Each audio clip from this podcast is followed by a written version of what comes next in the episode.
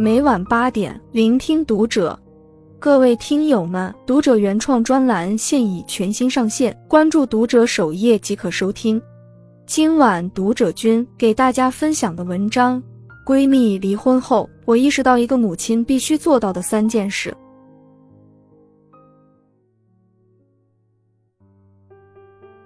闺蜜离婚了，她说：“妈宝男简直就是女人的灾难。”结婚时，两个人决定旅游结婚，婆婆不同意，说结婚是喜事，得大办。夫妻两个为此吵了一架。老公的意思是我妈把我养这么大，就盼着这一天。闺蜜的妈妈也说闺蜜不懂事，最终闺蜜妥协了。结婚以后，两个人因为工作异地，闺蜜说想要卖了结婚时在老家买的房子。在丈夫工作的城市再买一个，婆婆不同意，觉得媳妇想卖房子一定是没安好心。没吃过猪肉，还没见过猪肉走路吗？老人家一哭二闹以后，丈夫妥协了，说妈妈把他养这么大也不容易，就别让他老人家操心了。反正两个人还年轻，来日方长。闺蜜质问丈夫：“老人怎么说我不管。”你怎么看？你也觉得我不安好心吗？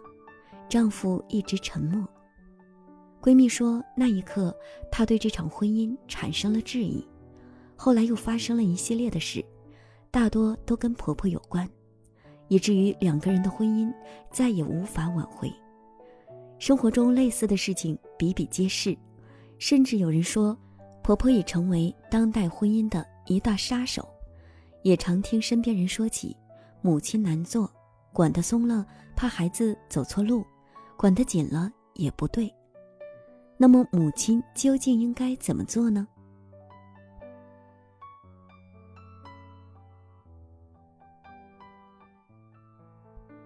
鼓励孩子试错，在《慢养，给孩子一个好性格》一书中，作者这样写道：“这个妈妈很厉害。”他愿意放手让女儿去犯一次错误，虽然女儿会被同学取笑，但妈妈可以借此来教孩子应该为自己的行为负责。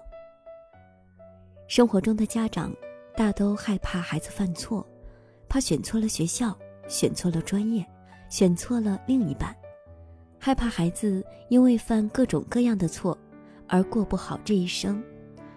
所以，听到家长最常对孩子说的一句话就是：“听话，妈妈，这都是为了你好啊。”然而，事实是，所有事只要不做，就不会错。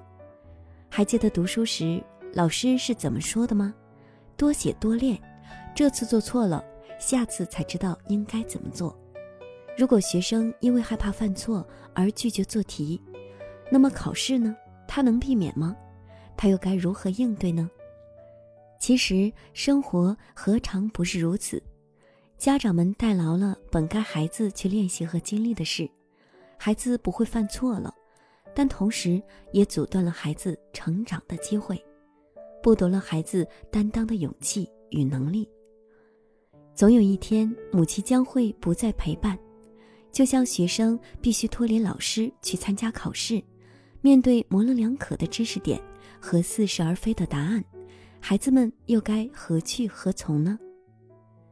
爱孩子不是把孩子放在一个安全罩里，而是鼓励他勇敢去做选择，去独立，去为自己的选择承担。幼婴尚且要经历被母亲推下悬崖，去练习飞翔呢。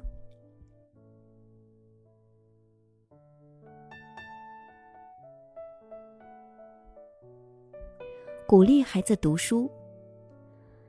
今日头条弹出一组学生自杀的数据，扎心了。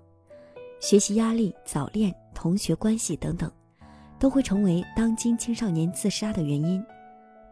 在惋惜的同时，究竟应该如何避免此类悲剧发生？家长应该怎样做？引人深思。这些孩子们不优秀吗？不被爱吗？他们所面对的问题都无解吗？有人说，读书多了，内心才不会决堤。书籍让人看到许多人都和自己一样，需要面对他人的质疑与嘲笑，从中变得坚强，成就自我。书籍让人看到一个更大的世界，所有的烦恼和悲伤，在那个大世界里被衬托的微不足道。书籍让人看到这世间还有那么多美好的事要做，那么多美好的风景要去游历。高尔基曾说：“书是哺育心灵的母乳，是启迪智慧的钥匙。”曾在网上看到过几篇不同作者写的，题目为“读书让我变得坚强”的作文，是以围绕钢铁是怎样炼成的主人公展开的。有的作者写道：“每个人在面临厄运的同时，都会有不同的做法，有的是放弃，有轻生的念头，则有的人遇事厄运，遇事要与厄运做斗争。”也有的作者这样写。读完保尔的故事，我觉得过去自己那些小交情，真是不值一提。相比保尔，我是多么幸运与幸福。于是我逐渐变得坚强起来，我开始学会接受同学质疑的目光，勇敢面对嘲笑与讥讽，也坦然地接受考试不利的事实。每当遇到不顺利的时候，我都会告诫自己，像保尔那样坚强面对。毋庸置疑，这些孩子通过读书认识了保尔，学会了坚强，意识到相比保尔，自己是幸运的人。那些读过的书，中融入一个人的骨髓，改变一个人的气质，指导一个人为人处事的方式。书籍让人的内心变得广阔，变得强大。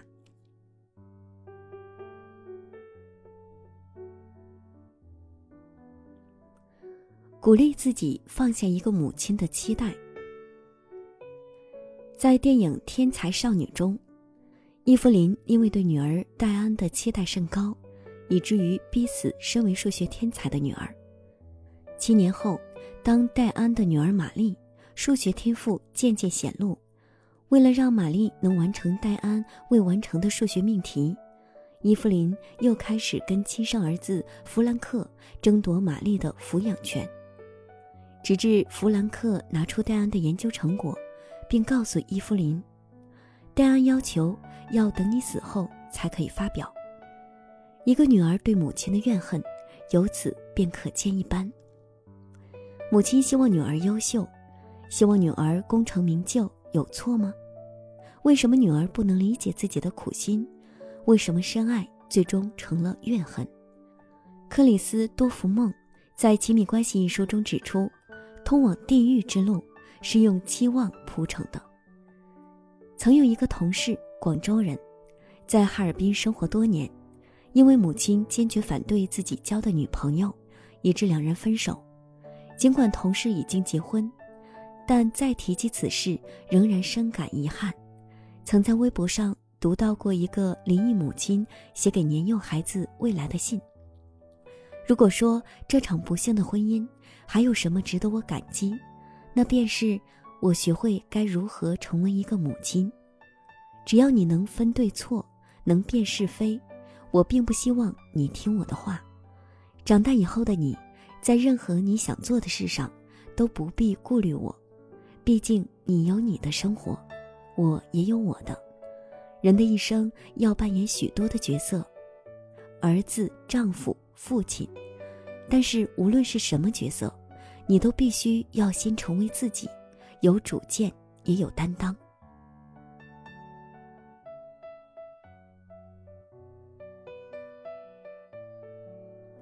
还记得那段刷爆朋友圈的话吗？我钦佩一种母亲，他们在孩子年幼时给予强烈的亲密，又在孩子长大后学会得体的退出。照顾和分离都是母爱在孩子身上必须完成的任务。亲子关系不是一种恒久的占有，而是生命中一场深厚的缘分。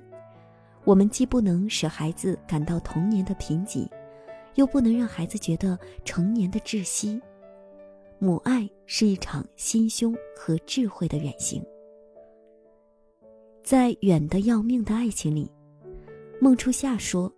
这个世界上最难做的就是母亲。曾几何时，他们没日没夜，全年无休，甚至没有了自己，只为了呵护一个新生命的成长。在这个新生命的身上，他们倾其所有，同时也赋予了这个孩子太多的期待，以至于一不小心，爱就偏离了轨道。然而，当深爱成了孩子们不能摆脱的束缚，这还是爱吗？在《欢乐颂》里，安迪也曾对小包总的母亲说：“但凡是爱，都夹杂着干涉，而所有的干涉，不正是直接反映了母亲的期待吗？”但是，当当事人跳出事件本身，客观的去看待的时候，应该就会明白，对孩子最深刻的爱，是首先摒弃自己的期待，教会孩子做人的道理。然后学会放手和成全，是让他成为自己，为自己的人生做选择，为自己的选择去担当。关注读者，感恩遇见。